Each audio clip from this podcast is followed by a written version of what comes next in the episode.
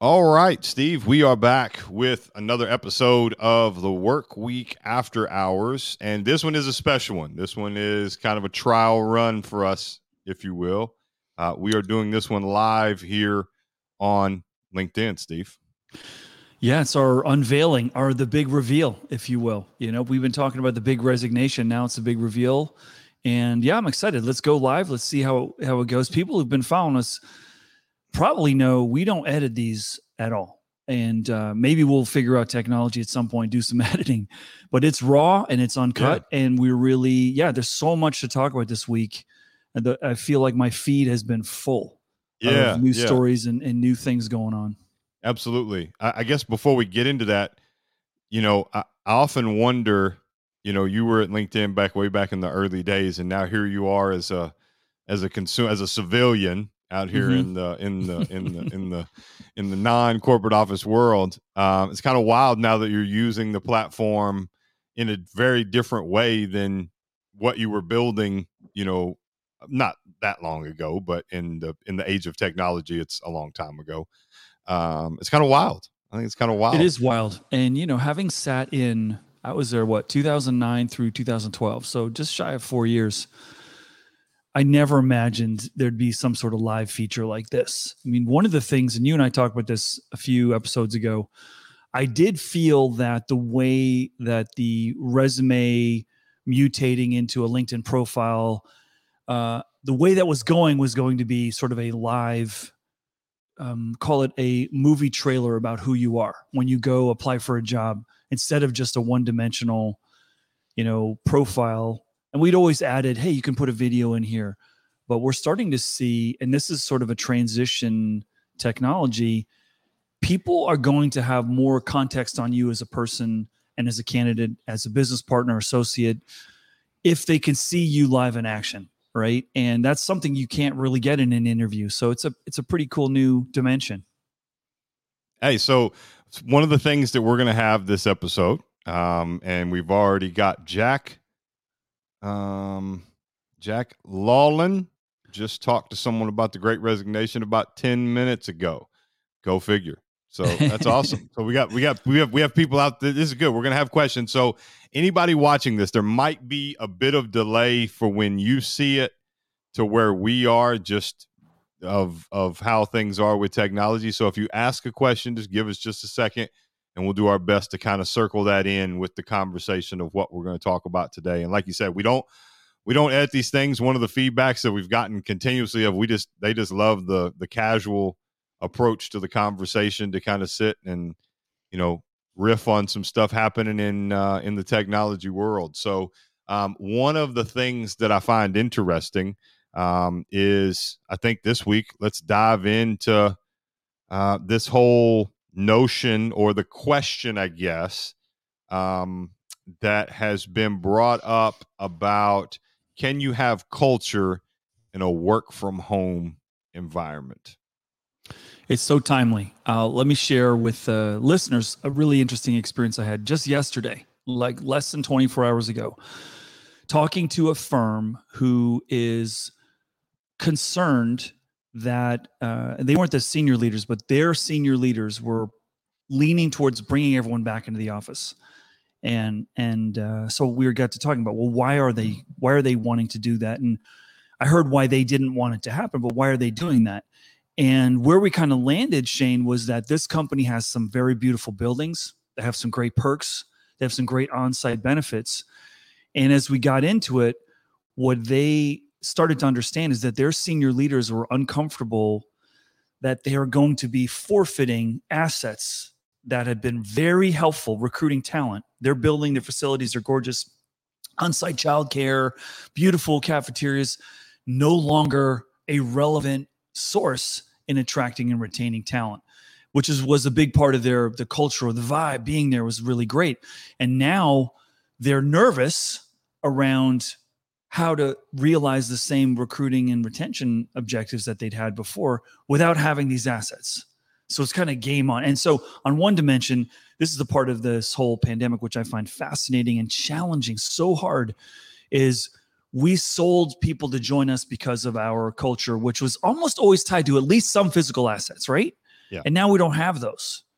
And we weren't really prepared for that. Yeah. And that's hard. You know, I've got a lot of gravitas, a lot of grace for companies that are trying to struggle with this one. But how do we think about that? Because if you strip it down, Shane, our culture is this right here. You and me. You're my boss.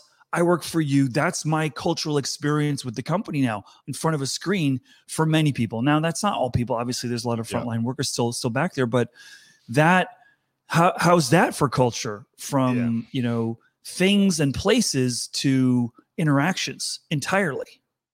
Yeah. I mean, do you think it's safe to say, I mean, I think the people like yourself, the people who've really spent their life's work to try and create a better work environment, a better future of work. I think it's always been kind of understood that, you know, company culture isn't the ping pong tables and the beer on tap. And those are perks more than they are the actual culture. Now, I think from the outside looking in, it's definitely been sold as part of the culture. But I think you quickly realize, and I'm sure the people at Google have, there's no doubt the people at Facebook have, you quickly realize that that's not what's going to keep people, right? That's not what's going to get people to do their best work. Does it enable an environment? You know, yes. I mean, I'll tell you this, this is strictly my opinion, and my observation. I visited Google, this was probably 6, 7, 8 years ago, probably. I had a family member that was working there. He said, hey, stop in, you know, just park anywhere, you know, which is a whole nother wild story in itself. But, he showed me all the things that they have. And I remember thinking, these aren't just perks. They're creating an environment to where you don't even have to leave. And that was very... I don't know that that's necessarily a good thing, right? So in some ways, it's like, what now do you have to make this colossal shift? And we talked about, you know, Google on our last episode about the payment calculator and those things. Again, they have the behavioral data to understand those things. Is there, you know, now all of a sudden, if 30% of your staff now is no longer in office, like from a culture standpoint, how do we reinvest those funds, or how do we reinvest that financially into things? And I don't know, like it's like you said, it's like it was sold this thing. And now it's like, how do we sell it?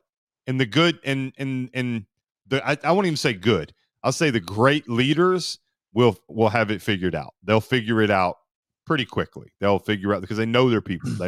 They're in tune. Do you think that's fair to say? I think we're seeing more experimenting starting to take place than we've had before. And yeah, I do think ultimately we're going to figure it, because we have to figure it out.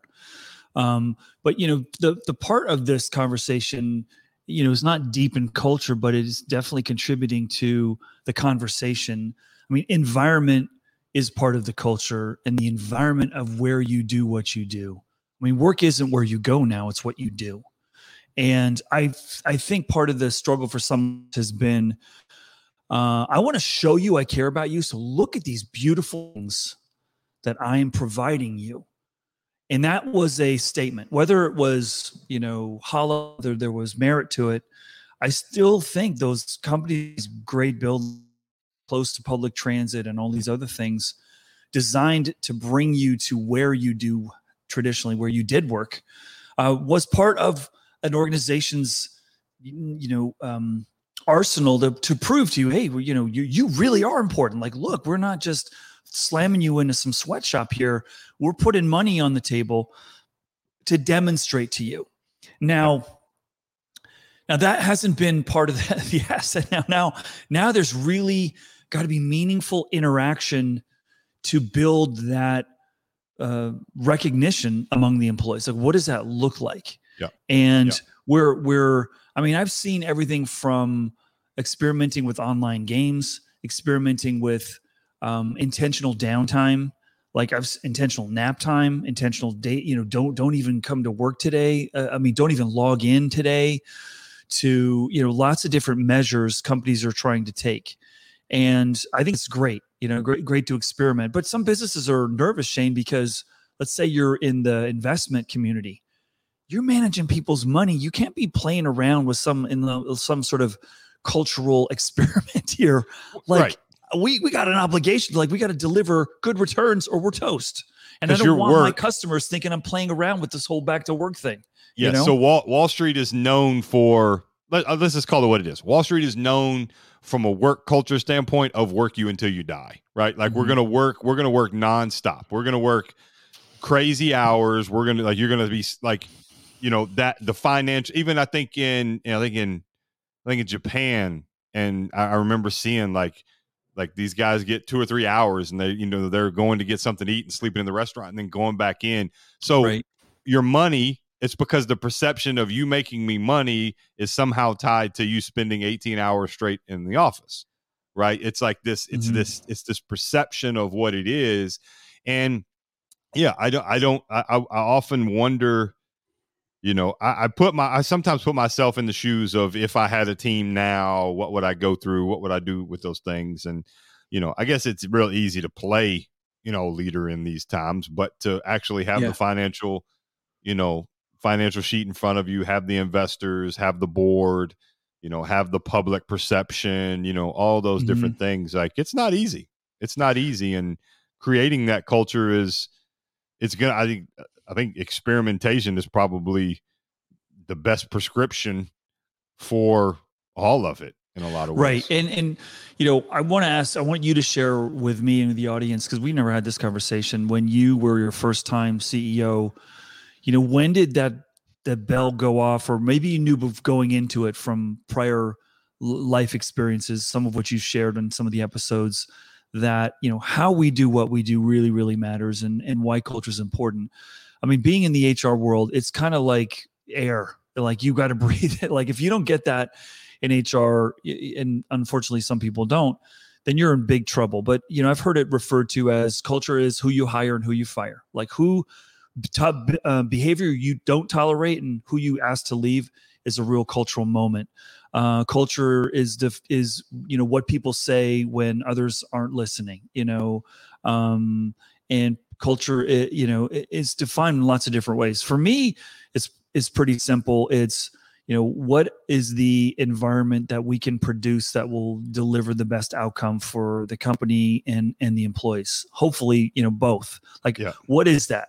You know, it's the rules, it's the lack of rules, it's the place you do work, it's the hierarchy or lack of hierarchy, it's the communication, who's shared, who's invited, what titles you use, all these things. Yeah. There's a language and a code that you create. And I tell first-time CEOs all the time when they say, well, we're starting to think we should start defining our culture. And I said, how long have you been around? They're like, oh, we started this about a year ago. You already have one. And they said, what do you mean? Well, what do you wear when you show up at the office? Do you bring animals to the office? What hours do you work? Who are you sharing information with? That's starting to define whether it's not about writing something that's going to be a poster on the wall. That's the wrong outcome. Yeah. But, and I also believe, you know, in this, and I just want to get this out of the way so we can kind of dive into it, because we can debate what culture is and there is no right answer. I think it's just what environment, you know, norms produce the best possible outcomes. But I do think that it's something today that if I'm hiring younger talent earlier in the career curve, I think what they want is to build culture, not to be told what it is. And I used to be scared by that notion, like, oh, I better, you know, I'm the seasoned HR executive. Yeah. I better tell them what it is. And I found when I gave that up, when I gave that right to define the culture to my employees, we almost always landed in the same place. Good company, want to work with good people on leading edge technology. I want to grow. I want to make an impact. I want to make a difference. And I want to have a life. It's like, okay, me too. So let's come on in and do it. And I think this is the trap we talked about a few episodes ago, where if senior leaders think it's on them to have to go to the mountain and write on the tablets, I think you're going to miss. You're definitely going to miss. And if you invite people to be part of that, you're going to be successful. And maybe you don't feel the miss, right? Because the bigger company, when you're the guy, you don't really feel the small, big losses, meaning the really good people in this department or your best person in this department. You may not feel that at, you know, at you know, a LinkedIn or a Google or a Facebook. But, you know, you asked kind of how on my end, like what I like, there's some things I learned really quick about being a first-time CEO in regards to culture. One, what I learned is I don't care if, I don't know if you want me to share like some of the failures and what I learned and how to kind of figure this out, but I learned that there were two traits that were successful. Unfortunately, I learned that there was a second one that aligned with the first one a little bit late in the process, right? One was altruistic. We were helping kids achieve opportunities to get scholarships to play sports. So it took a very altruistic person to want to do that, to want to be a part of something, of helping someone change their life. What I didn't learn, and I understand the psychology of it now until I was halfway in through doing this, is that has to also be paired with somebody who is highly motivated to help themselves. And I don't mean as in like self-help. I mean, like they want to be successful, meaning way more people are altruistic that are okay just kind of putting it on cruise control and not being driven by KPIs and, you know, and also personal success and personal growth financially and successfully within a business. So, you know, so what I was doing, I wasn't looking for that piece. In the early days, I was just looking for the altruistic piece of, I think like a Colby assessment where they did, and I wanted to understand what motivated them, what drove them. And yeah, I learned that. And once we learned that they also needed a piece of not just want to help people. A lot of people out there genuinely want to help people. They genuinely want to be an altruistic person, but to have that piece to where just a notch down, they're like, look, I'm okay with helping everybody else, but I want to get mine too. Like I want, I want that. And that was the mix for what we were doing in that. And yeah, I mean, I screwed up and tried a lot of things. Like, we traveled a lot around the world. So I would hire someone and then we would go on a trip to Australia or New Zealand for 3 weeks at a time. First couple people I hired, they love that. They're like, oh man, we get to go for free to Australia, New Zealand and work and meet these people and be gone for 3 weeks. This is great. And then I ran into a couple people after those first three and they were like, yeah, I mean, that's cool, but I got some personal issues going on at my house, or, I've got some different things here and this just isn't going to work. So you just, it's that trial and error. So it kind of goes back to, that process of now, how, like, does that, like, I almost wonder if those like off sites now become part of culture, right? So like, if you've got this huge remote company now, or you've got now 500 staff in these two departments that are now remote. Is that the knee jerk easy move to help start building the culture, or you know what I'm saying? It's like what's the low hanging fruit that you can go to kind of lift this culture up again. Right. Well, let me first, because I can't stop my brain from working, be your human resource leader in the situation that you're facing. Yeah. Because what you learn is what everyone's struggling with right now, which is a great lesson, which is my hiring decisions have yielded some unintended results. Like I've got some people that the spec I was hiring to, they met the spec, but now that they're in here, they're not showing me some dimensions that now I'm aware I need to have informed that. So the fork in the road for you at that point is, can I grow that in them? Can I create a culture where people are hungrier, curious, have the growth mindset, in addition to this altruistic dimension that you spoke to. So, and that's where some companies struggle. Like, hey, that's the kind of profile that we want to build. Those are the kinds of, people we want. To what extent can we provide an environment that fosters that?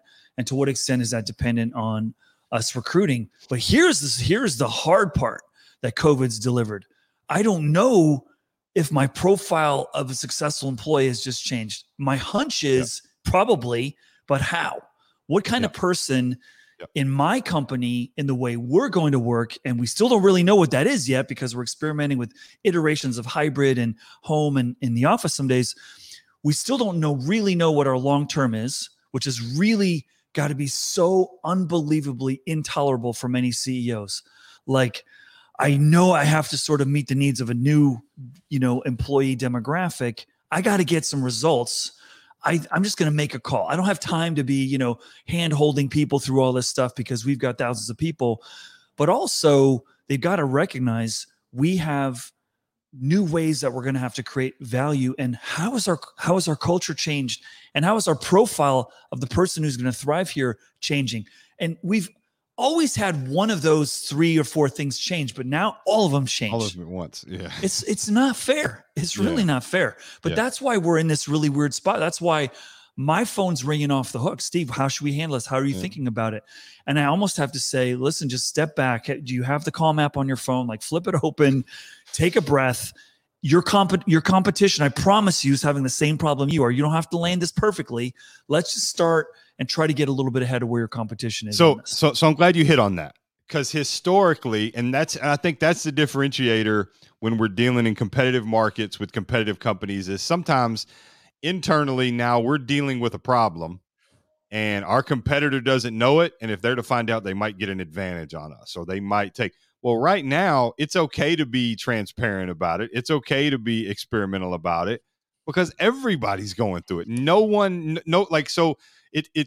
It should almost be freeing in some ways. And you and I have seen that. We've been on the phone with some CEOs and they're like, I've got all the answers and this is what we're going to do. And then we've been on the phone with some CEOs and they're like, I don't know squat. So if you can just help jar some things loose and just get people thinking, that would be great. Mm-hmm. And I think there's a different, now I think some of that is knowing your company, but I think some of that also is being open to, things are different. And, so to kind of reframe the question, then we've got a couple questions that have kind of come in. Do you think, and it's a high level, I realize that there's multifacets to this. Do you think culture in a remote work can be an advantage for a company? I think I don't want to lead you here, but like, can the companies who figure it out, once they figure it out, and it's still early, it's still super early. Once they figure it out, do you think that's a competitive advantage in the hiring world? 100%. Yes. Yeah. Like, I don't even need to think about that. And it's not an all or none choice. Yes. It's a, yes.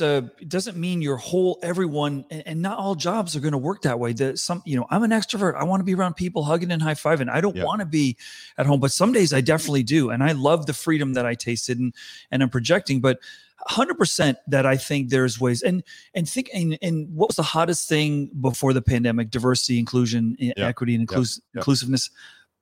Wow. Think about it now.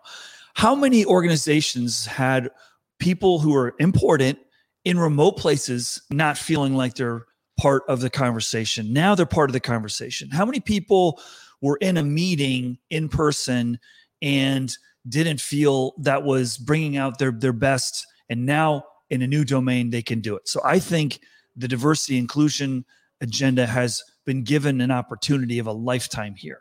Yeah. And shame on us if we don't take advantage of that. So relative 100%. To, diminishing bias, including more people. And I had a debate with our friend Barbie on a webinar, Barbie Graver, who's just an outstanding expert on remote work. And I was like, oh, Barbie, I'm really worried about, the informal moments when people's guards are down for there to be creative opportunities, right? Yeah. And she's like, you mean like at the water cooler? I'm like, yeah, those. She goes, the water cooler was always flawed, Steve. And I'm like, what do you mean? Well, it was kind of based on who sat near the water cooler or who went to the water cooler, and it wasn't an equal footing. I was like, whoa, I never thought about it that way. Thank you for shaking my tree a little bit. And she's right. And so I think we have a huge opportunity to be able to create something better, and every executive should be inviting that opportunity right now. Everyone. Yeah. And that statement makes sense about it being flawed, meaning like, your small talk only happens within the people that you're comfortable in including in the small talk, right? So like, it's only, when you and I have a personal conversation, it's typically not just me and you. Now, your wife might be in earshot and my wife might be in earshot. And when we get off, there may be some chiming in that occurs based off of the perception of that. But, you know, it's, you know what I'm saying? So like in an office, you know, it's, oh, we're, you know, the huddles and we, you know, we've all the different terms that we've heard about it. So that makes right. total sense. That makes right. total you know, sense. I had had a mentor, work for him, Bob Bailey, CEO of PMCCR when I was there. And he and I were in a bit of a text exchange last night and this morning. He's like, hey, saw your stuff on the Great Resignation. Here's a few articles. He said, but, you know, there's part of the conversation that, you know, he wanted to weigh in on, which I haven't talked about as much as I should. And he was sort of encouraging me to sort of look at this holistically from a CEO's perspective, which has been, you know, the last 20 years of his working life. He now sits on a few boards and advises a bunch of people. But he's like, any good work there's reciprocity. You know, the company's got to be in, but the employee's got to be in too. And that's got to be a fit that both needs are getting served, right? I'm going to count on you, the employee, to serve, and the company employee, you got to count on the company's going to serve you. And I feel like the conversations I've seen on the pandemic have swung to the employee's got the power. And they've been missing out on that power, and they're going to take full advantage. Like, I have more leverage professionally than I've ever had before. But I was thinking about it when Bob's point, and I think it's a really good one, which is how do leaders, and this carries right to the wheelhouse of culture, how do leaders know you're committed? How do they know you're in? How do they know? And maybe you don't need to be committed and be all in to do good work. I don't know. Some people, I mean, I've had points in my life where I was, you know, not that motivated, but I was delivering, you know, value.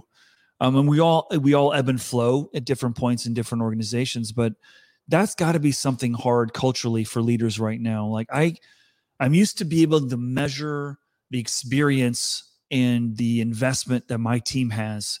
And now the normal ways that I do that have just been detached, disabled. Yep. I don't have them anymore. Yeah. And I think culturally that's got to be a bit of a struggle. And how do we do that in a way that's not going to add to this burnout that everyone's starting to feel, you yep. know? Yeah. No. And I think you know, it's funny you talk about measuring it. I even think it's like, I don't even think in this environment you can even gauge like revenue and sales and, you know, financial performance even as a gauge, because the market's so skewed right now. Like there's so like, you know, we're still not completely open and now we're going back. So it doesn't mean that just because you put a new policy in 4 weeks ago and now everybody's sentiment just got totally turned upside down because the Delta variant's now taking off again. And now all of a sudden your production's down, but that's not because, you know what I'm saying? Like there's so many variables that are playing a part of this, and you have to. I think I'm obviously in no place to give anybody, you know, definitive action, but I think you have to be very open-minded,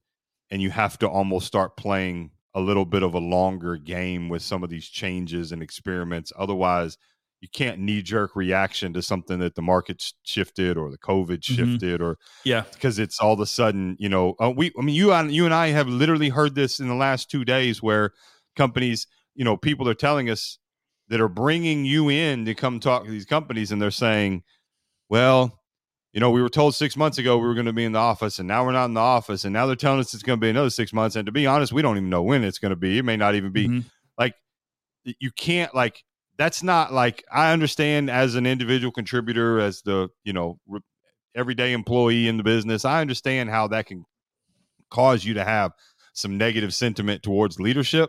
But the reality of it is shit, they don't know either. They're trying to figure it out. You know, they're trying to wrap their head around it. And, you know, it's just being like, we got to be like the culture. If we're going to have one remote, takes both parties, right? It takes two people. And like you said, it's what we have. And ironically, it is what we have. You and I developed it. You and I started this arrangement in the middle of COVID, having never met, completely remote. And now here we are. We had a retreat. We had a retreat where, you know, Shane came out your way for a week, but we're intentional about our culture. We're intentional about checking in. We're intentional about not just making it always a business conversation when we have in. Right. And the interesting thing is we never said we're having a culture conversation. And no, let's, I mean, maybe we should even step back for a second and say, why do we even care? Why does culture even freaking matter? Yep. Right. Like, who cares? I agree. Right. And I, you know, everyone probably assumes, oh, you're the HR guy. Of course you care. Like, no, I don't really. I mean, I want to win. Okay. That's what I want to do. 100%. I want to freaking win. And I had this debate with my human resource team, and I used to play this game, and it was a little bit unexpected for a lot of the candidates I was interviewing. I said, what is HR's goal? Are we here to make people happy? And a lot of times people go, oh yeah. I go, nope, wrong answer. We're not here to make people happy. We're here to win. It just so happens happier people tend to win more, but the goal is not happy.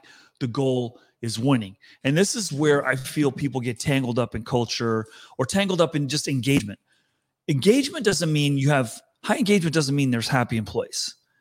It generally means more people are happy than unhappy, but the goal is not happy. The goal is to win. And that means hard conversations. That means talking about difficult stuff. That means having an environment where people feel, you know, it is okay to talk about the elephant in the room. Right? That's what it's about.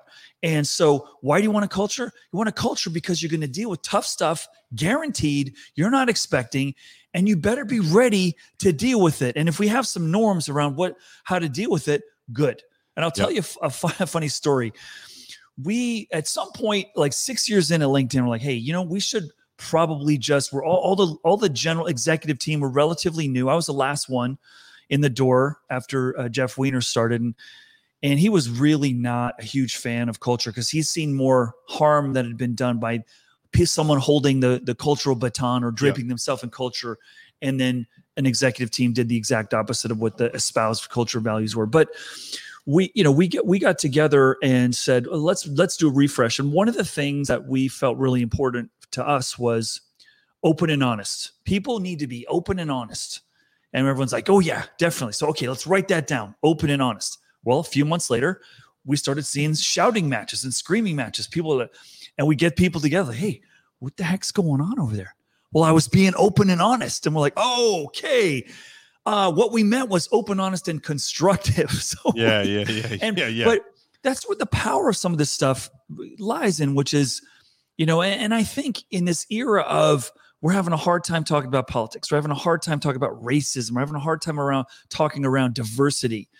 Maybe the bigger thing is not that topic. It's how we learn to talk about hard stuff. Yes. Like, and for me, in my world, it's you didn't make your number, your boss isn't really happy, or you're not happy with your employee.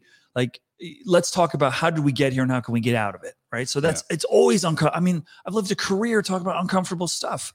I've had uncomfortable stuff personally. You've had it too, personally and professionally. You and I have had some uncomfortable conversations. That's right. Like, that's right. And so how do we navigate that? And the knee-jerk, the human knee-jerk that I've seen most of my career is I'm not going to do this because I'm going to get an emotional reaction that I know, I don't think I'm prepared to handle. So I'm not going to go there. I'm just going to skirt around it or passive aggressively try to go through the channel here. And to me, and this is, you know, I gave my first talk on, diversity that I've ever given in the last year. And it was all around this, the capacity to talk about hard stuff. And I think that's something every company should focus on. But that's why we talk about culture, because we know there's going to be disagreements. We know people are going to see things differently. So let's develop a framework that facilitates us getting through that. Right. Yep. And that's the why. And it's usually around, because McKinsey told us it's important. So we got to do, or the Stanford MBA course says we got to have a good culture, or, oh, look at Google. They got to, and don't do it because other people told you or some school did.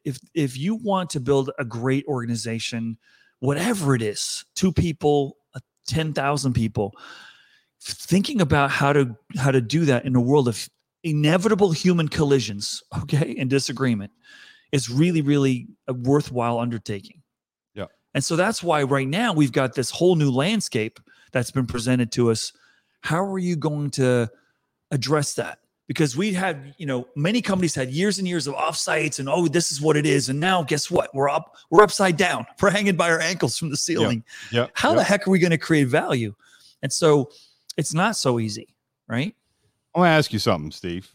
This is more of a personal question, but not about like, I'm not trying to get too personal here, but COVID, you're a family guy like myself, and COVID, I don't know that people have thought about this that live in the professional world, but COVID also caused us to reassess our culture and our personal life.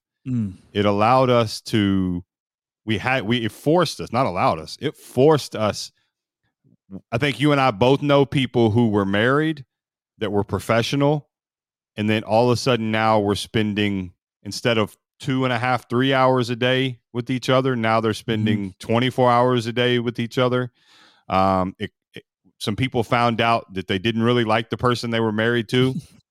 Or they didn't know. They didn't even know. Yeah, they didn't know. They didn't know about their kids. They didn't know their kids were struggling in school. They didn't know these things. So it forced a reassessment of our personal culture, right? Because their culture can be in anything. It's in the neighborhood, it's the city, it's the, wherever, right? So I almost wonder if there isn't some sort of reflection back in that, because you did. I know you, I'm not going to put your personal business out there, but you've talked to me about, from a parenting standpoint and how you're a dad and what it, how you assess this. And I did the same thing. Heck, I'm moving to a whole nother country because of it, because I reevaluated my culture and my family. Mm-hmm. So, I think I almost wonder if there's not lessons to be learned from what we've done at home of now applying that in our office or, on our team, because the same grace that I've got to give my wife now that I'm now around her 24 hours a day, 7 days a week with 3 kids running around the house, there's got to be a bit of grace and change now to knowing that, like we said, we're not the only ones doing this. So you're going through this as well. You're on the other end of this and your life is madness, just like mine is. And you're looking at me and just glad you're not talking to somebody who you're related to.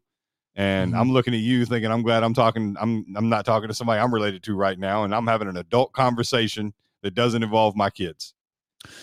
Yeah. And let me expand on what you just said. So I think if we have a moment in history and moment in time in our lives right now, which if we don't take advantage of, shame on us, which is, we all had a window into each other's personal lives more than we've ever had. I don't care what you do. You know more about the lives of your coworkers, your employees, your boss than ever before. You saw your boss have to negotiate with her husband to have the dining room table be her office or whatever. Like you saw, whoa, I've never had to see my CEO, in an uncomfortable spot at home, or, you saw how someone talked to their child and you're like, whoa. That's definitely not how I would talk to my children. Like, whoa, I saw a window and we know each other more. And we've had something which our grandparents had and our parents had, which is we now have had a shared experience on a global scale, which used to bond us, which used to be community. Like we all were seeing the same shows on TV. There was three channels when I grew up. That was it. My sister and I would fight over who would go and change the channel. No, I did it last time. You do it now. You're telling your age here, Steve. Yeah, right. And so, but we had the shared experience. That's gone away. I can dive into my YouTubes, my Netflix, whatever. I'm watching something I don't even know. That's why these things like Ted Lasso, why are they meaningful? Because we're all watching it. Or for me, like, I don't know, 15, 20 years ago, my whole team, we were watching Survivor. So much so, like, we had like the immunity idol, like who was going to, we all voted on who was getting voted off that week. It was just, it was great. And now we have this moment where we're all going through this together. And yes, it's hard. And yes, lives have been lost. And it's tragic, but it's also tragic if we don't take advantage and carry this forward, and find that the merging of home and life that we've seen, which was a hostile takeover by the pandemic, like you threw those two together. Yeah. And maybe there's a beauty that we can realize better than what we had before, a lot better. And it's going to take time and we're not going to, realize it overnight, but let's be open to that possibility. right? And that's the thing that I'm fighting right now is this inertia. Go back to what we know and control. And for leaders, my power base is based on the structure that we used to have. Why do I want to entertain a new one, Steve? And they're not telling me this, but I'm reading between the lines. Like what you're saying is you don't know that you're going to be as valuable in that new design structure. So you are going to resist. And the worst resistance is passive aggressive because they say and they don't do it, right? And I've been guilty of that sometimes in my career, so I shouldn't get on my high horse. But that's what we're facing right now is this inertia, and human nature likes consistency. And but we also are more open to change when everything is changing, right? At home and at work. But yes, you know, absolutely. And for me, I think I told you about this on a phone call we had earlier today. Something happened to me today that I haven't done in a long time. It's like I'm refusing to meet with people in person. I'm like, nope, I don't want to do it. I don't have any, no COVID related fear. I just like, no, I just like to flip it on, flip it off. Like I'm not parking. Yeah. I'm not having to get dressed.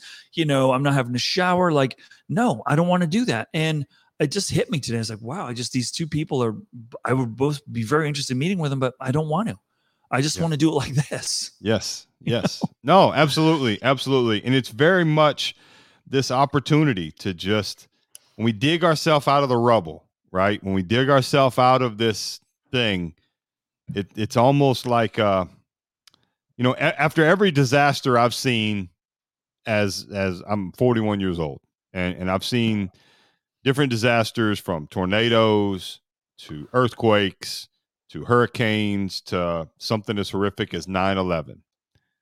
And 9/11 happened, and not to get like all sentimental or really connected, but I think there is something to this. When 9/11 happened, I remember the energy in people following 9/11.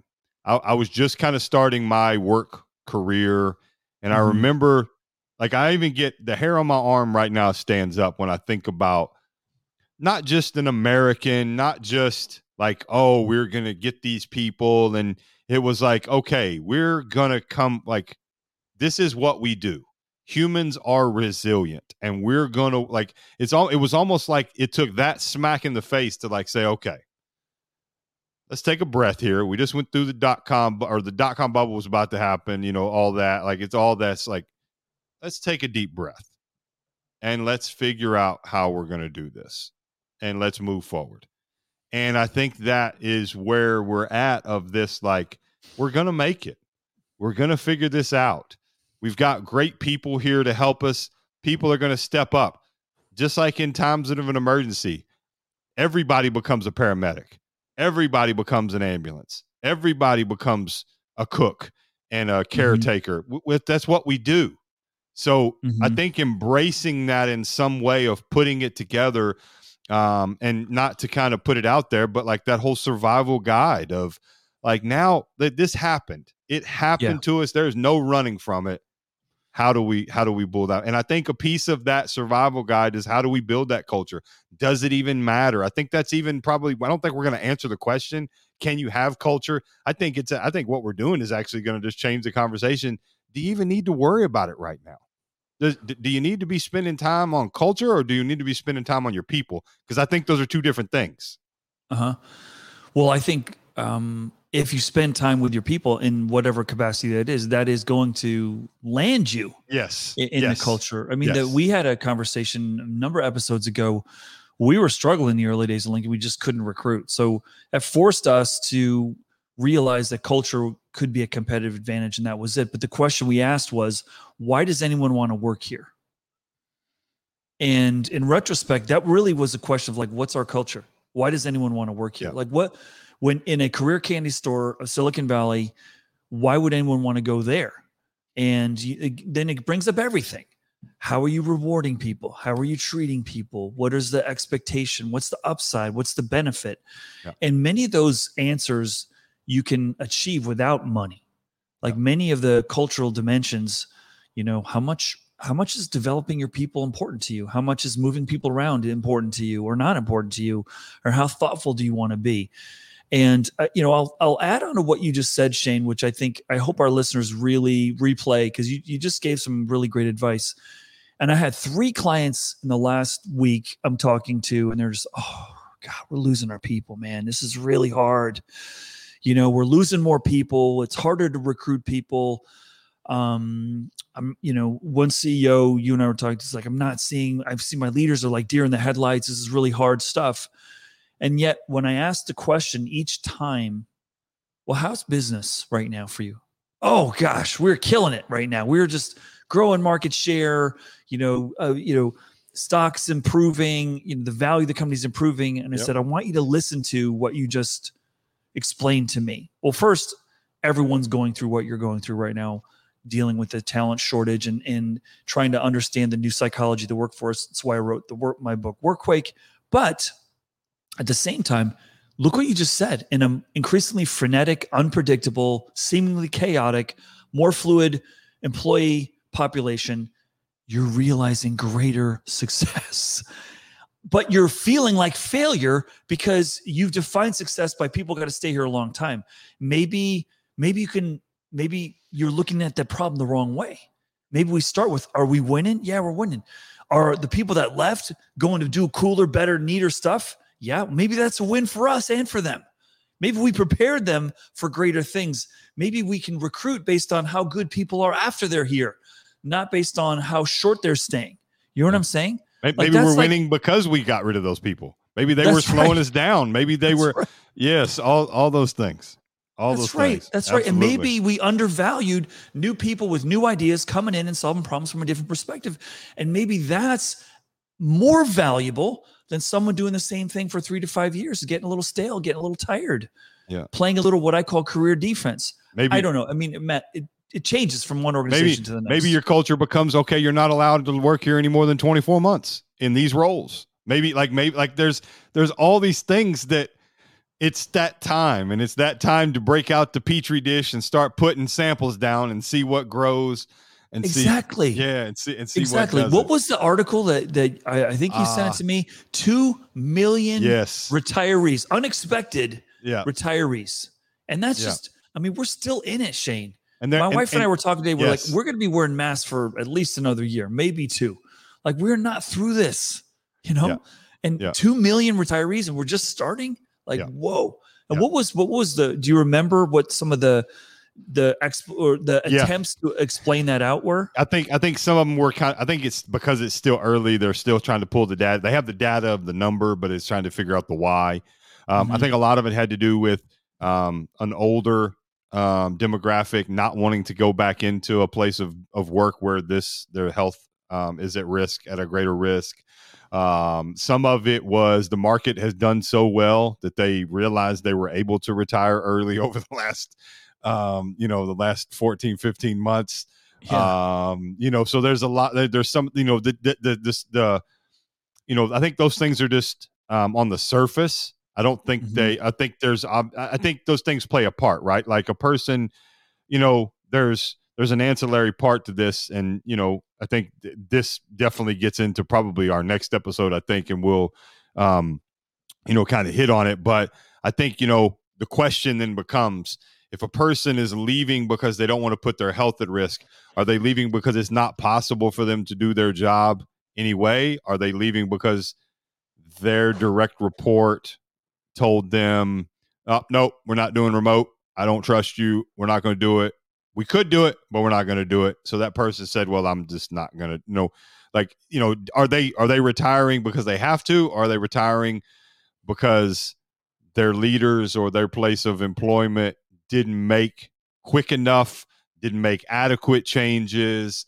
I think a lot of times, and rightfully so, employees and individual contributors definitely get scrutinized. And I think it goes the other way too. But as a leader, I personally don't believe you're not immune to criticism when it comes to judging your actions and what you say and the reason that you said them, right? It's one thing to say, I don't know if we're going to go back to work full time. I don't know if we're going to go back in the office. It's another thing to say, we're not going to do it. And you're doing it, and you're saying that because you don't trust the people that you've hired and you've trained. Mm-hmm. So I think there's a difference there, but I do think it's another episode. But yes, you're right. Like it's, there's so many layers to this. And that's why I love having this conversation is we can go so many different ways with this. So I think, absolutely. Well, what do we got coming in the feed there, Shane? Any of the questions look like they're worth us commenting on, or I think they're all worth commenting on. I think we'll see if they're relevant right now. We'll pick out two questions here that have kind of come in, and before we kind of wrap it up, so Callum, I'll actually put it on the screen here for those of you that are tuning in to the live version of it here. Whoa, this is fancy. You can do that, Shane. That's pretty cool. Hey, now, wow, man. You are the man. Oh, well, I appreciate that. So what is your opinion on benefits like free gym memberships or other parts of quote unquote company culture that encourages employees to do things that make them healthy and happy while not always at the office? Well, my perspective on that is wellness is one of the most important things that people should be thinking about, and healthy body, healthy mind. And it's, to me, if I'm doing that, I better also be backing that up with trying to curb downtime for people, making sure that we're turning systems off. Like gym membership's fine, but when you're asking me to go, it's 7 p.m. Sunday night to be on a Zoom. Like, come on, man! Like that doesn't fly, right? So, absolutely, I think those things are healthy. Having built on-site gyms and then having to talk to the field offices, go, hey, we don't have an on-site gym, and you give us the membership, and you're like, yeah, but you don't have to walk through the halls and face the CEO when he's cranky. Like, you got to benefit being out there in the field. Like, we got to deal with that over here. So, but I do think that that's some wellness related, and helping people and giving people permission to have the time to do that is almost more important than the gym membership, right? Yeah, absolutely. All right. One more here. We will go with John Lee. It's kind of a statement, really, and kind of brings up an interesting point. So great conversation, guys. One angle on culture is that how we behave is a mix of our individual personality, our organizational culture, and our national culture. When we talk about wanting to, quote unquote, win in U.S. culture, winning, i.e. survival of the fittest, plays a big part in how we work. Whereas Steve mentioned earlier, that's what he wants to do. He wants to win. Whereas in other national cultures that are less quote unquote survival of the fittest, like Nordics or the Netherlands, having a quote unquote winner takes all mindset might not work as well.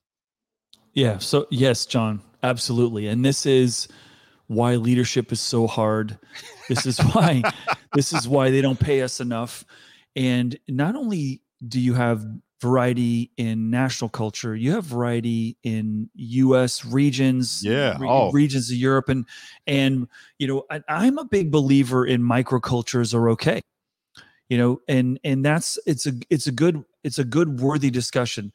But sometimes I've found when I start talking about what you bring up, John, with my senior executives, they start looking at me like, don't make this more complicated, please. I want to do this as simply as possible.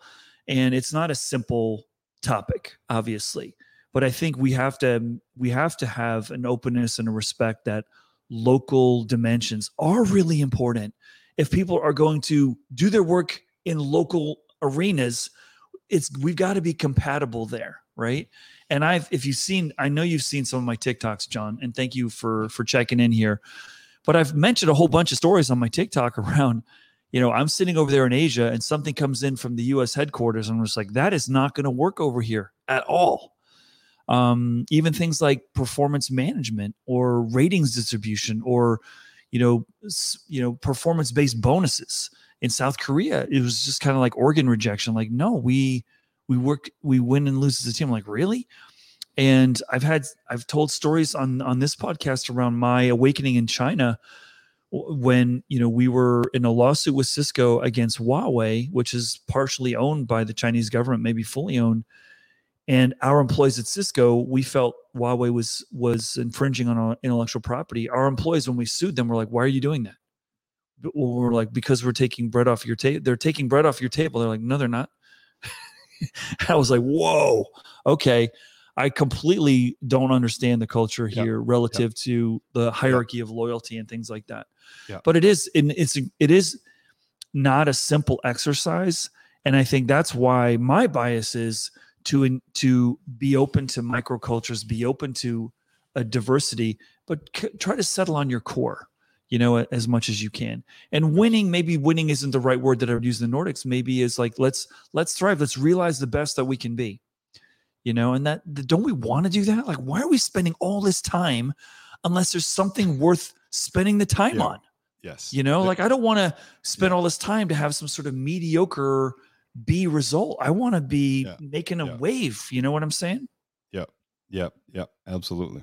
Yeah. I think this whole live thing, this whole live experiment was good. I think It was, I got to find a way so I can see the comments and see who's coming in. So we got to figure out how to do that. Yeah, I think I'll show you. I'll set you up. Yeah, man, this has been great. I think we'll have to definitely do this again. I think maybe we'll bring some guests in. I think we're trying to line our first guest up for next week. You and I both know him. We won't leak it out there yet, but you and I both know him, and great. I think he's doing some really cool stuff. So we'll get him out there. I know he's watching too, because he liked in earlier. So. Oh, awesome. Yeah. So it's been great, bud. I appreciate it has. This has been good. It's sometimes, it goes in different directions, and I think that's a good thing. So it is a good thing. And so let me close here. This is Steve Cadigan with Shane Howard. And you're listening to The Work Week After Hours. We try to get an episode out a week, just talking as if we were sitting at a picnic table, park bench, at a bar, just talking about stuff that's topical right now. We hope you found it interesting. We hope you let your friends know about it. Please share, give us a thumbs up on whatever podcast service you listen to. And if you got ideas on things that you'd like us to dive into, by all means, let us know. Cheers.